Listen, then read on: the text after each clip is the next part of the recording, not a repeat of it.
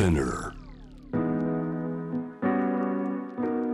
世界のフレッシュニュースをあなたのテーブルへ。News to Table on J-Web Jam the Planet スタジオには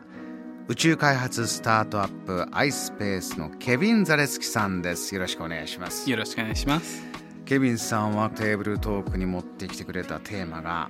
写真の価値とは、まあ、宇宙のニュースがあって宇宙からの写真、えー、以前よりいろんな角度から、うんうん、えー、これ本当火星なの？えにね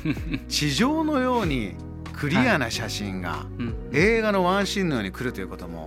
最近ありますけれど、はい、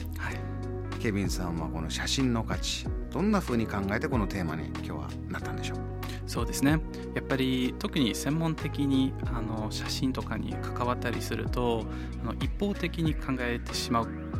あの傾向があるんですよね、うん、つまり価格目的で写真を撮ったりして例えばここに水があったとか、はい、そういうものにするとあのどんどんその美学的な観点を見失ったりしちゃいますね。ひたすら調査のため調査のためっていうふうに行き過ぎると、うん、写真の価値はちょっとバランスを失う。そうですね、うん、でそこではやっぱりその多様性を意識するとよりこうかあの写真について考えたりすることができるんじゃないかなと思います。これケビンさんはあの iSpace で、えー、これを世の中に届けていくような仕事をしてますから、はい、えー、技術研究とはまた違った視点を持ってますよね。うん。で宇宙の財産は、まあ、人類皆の財産へというところのにもつながるかもしれませんがご自身もかつては上智大学大学院でドキュメンタリーの映画について研究してた。はい、フィルムを、まあ、ドキュメンタリーだけども事実をどう映像というかあれも写真の連続ですけどね、はい、そうですね。伝えるか。やっぱりあのその写真の中に何か、えーと、記録されてる出来事格好のイベントとかを見てそれを思い出して何かの感情がこう返ってくるっていうことがあるんじゃないですか。はい、であの学術的にはそこら辺でばっかり考えてきたんですけど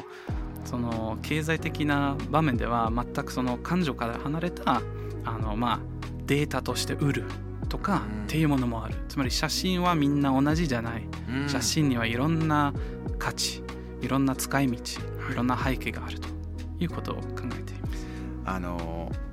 芸術として絵画の流れで写真がそれに、えー、新しい芸術のパフォーマンスとしてね、はい、ある時期本当盛り上がって、えー、今でもそうですけど写真の展覧会もありますし、うん。うん、ある世代の方は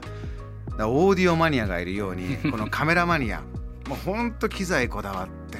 上手に、そういうカメラの雑誌もね日本もいっぱい生まれた時期がありましたけれど、はい、だそういうあの写真が人の気持ちを動かすから、うん、プラスのこともいっぱいあればこうニュースで言うとケビンさんこうデメリットが語られることもありますね。写真のどういう写真にどういう、えー、キャプション、はい、説明をつけるかでえー、ニュースが全然事実と違う方に走り出したりとかプロパガンダがどうだとか。本当力が強いもんですよね。その通りですね。写真っていうのはそのあの客観的なものだっていうふうに考えられることが多いんですけどやっぱり使い方ですねあのカメラっていうのは機械的にあの録画するんですけどその映像を、えー、止めて保存するんですけどあのそれをどういうふうにあのその画像の選び方ですとか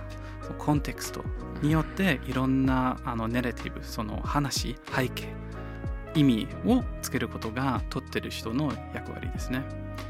ケビンさんは今の宇宙の現場の、えー、写真もそうですけどご自身でこう研究していたドキュメンタリー映画、はい、ここも含めてちょっと聞きたいんですけどドキュメンタリーとかね、はい、あのまあ、宇宙でこういうことが起きているって伝えるんでもやっぱり何をどういう順番で見せて、えどれを、まあ、どういう温度で見せてっていうので メッセージはまあいくらでも変化するわけじゃないですか。はい、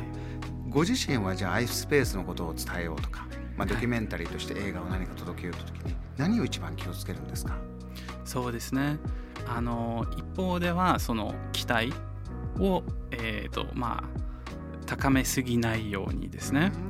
つまり嘘はついちゃいけないですね。写真実際の写真とそのコンピュータグラフィックとかですね。そういう区別もまたありますね。なのであのイメージするためにはその、まあ、仮想的な写真っていうのも非常にあの役に立つものではあるんですけど実際一回そこに行った。で例えば月面に着陸してで月面で写真を撮ったっていうものはそれを見る人に何か心の中に動かすと思うんですよね。うん、あの月の写真集とか、はい。えー、今貴重な蔵出しの写真とかもね NASA がこう出して綺麗にもう自分がその宇宙飛行士になって月に行って帰ってきたような気持ちになれる写真集とかもありますけどこのケミンさん写真の価値の中で次の世代が、えー、宇宙をそれこそよりよく研究できるようにとか、興味をどんどん持ってもらって、えー、いい仕事をしてもらうためにそういう写真の価値というのは大きいんじゃないですか？かなり大きいと思いますね。あの個人的にさえでもあのこう月面ですとか、まあ、火星ここ最近火星の写真が多いんですけどあれを見てあのこう最初はこう、まあ、ニュースですねみたいなこと感じでこう流して流してしまうんですけど一瞬こうゆっくり考えてみると信じられないんじゃないですか。あんな遠い惑星に人類が作ったものが動いて写真を撮ってそれ送って帰るんですよ。感動します。すごい時代が来てますね。はい、だからこれをあのー、まあ、どういうふうには私たちを思っていくかっていうのは、うん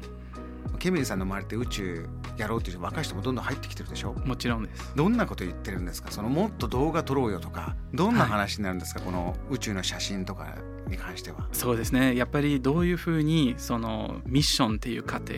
あの宇宙飛行から着陸そして着陸した後それをどういうふうに映像としてあの地球の皆さんに伝えればいいか。でそこはあの、まあ、今までは写真とかよく話されたんですけど、はい、あの VR バーチュアルリアリティですね。が最近すごい話題でまあ写真の延長線ではあると思いますね。そういう意味で。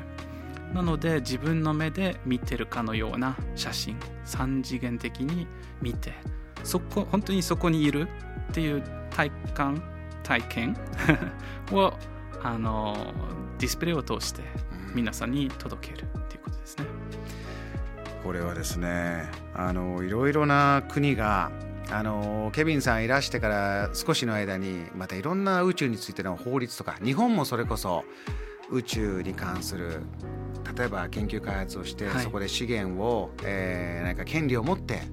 ビジネスをすることを許可するような法律が日本も結構早めにそういうものが、えー、できたり、はい、で国際宇宙ステーションでずっとやってきて中から中国とか、うん、ロシアとか、えー、アメリカちょっとまた別々に、うんうん、えー、国際宇宙ステーションを作るのかなという流れもあったりとかねいろいろ気になる動き出てきてますよね。そうですね、うん、あの一方ではそういう国際的な競争を悪い意味では捉えられることもできるんですけど一方ではやっぱりその多様性によっていろんな技術が実証されたりいろんなアプローチ異なるアプローチが試されたりしてまあ、最終的に一番いいアプローチが勝って、まあ、最終的にこう人類一つとして、はい、あの宇宙に行ってあのもらえたら一番嬉しいんですけどね。これは今各国のニュースソース僕らは見れますからね、えー、いろんな国のどんな写真が届いて、はい、それにどんな、まあ、研究成果そしてまあリサーチのリポートがつくのかっていうのは本当に楽しいですけれども。さあお聞きの方ももう写真好きでやってるという方はね結構私聞いてるんじゃないかなと思いますしこの写真の価値自分は例えば宇宙の写真こう見てるとかこんなものを見てこういうふうに感じたことがある。写真の影響でこんなことがあった。写真にまつわるお話そしてケミンさんのお話聞いて感じたこと